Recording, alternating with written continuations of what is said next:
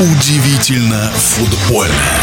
Чемпион Европы 1960 года Виктор Понедельник посвятил свою жизнь футболу и футбольной журналистике он играл так, что никаких сомнений не оставалось, что футбол – это искусство. В нашем эфире футбольный эксперт, болельщик со стажем Александр Ухов. Точный пас.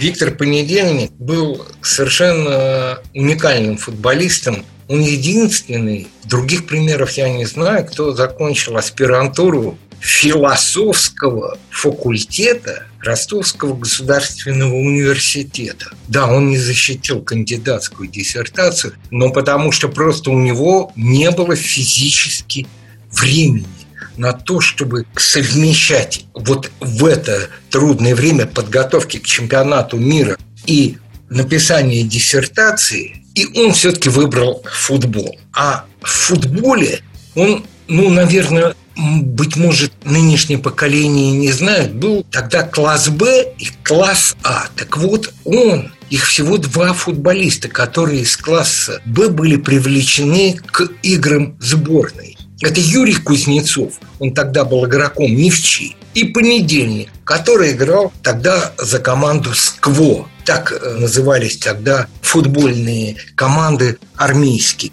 И у Виктора Понедельника был совершенно уникальный дар. Он потрясающе выбирал позицию. Он читал как гроссмейстер игру. Вот про него все говорили, что он сильнейший, ну, один из сильнейших шахматистов среди футболистов. Но на поле, так как он читал игру, быть может, ну, буквально единицы были. И Гавриил Дмитриевич Качелин, наш выдающийся тренер, при котором сборная Советского Союза добилась самых высоких результатов, была олимпийскими чемпионами, была команда и чемпионом Европы. Про этот золотой гол в Париже все уже знают, слышали, как его забил в понедельник, причем забил головой, а не ногами. Так вот, Гавриил Дмитриевич Качалин любил очень двух футболистов – Понедельника и Стрельцова.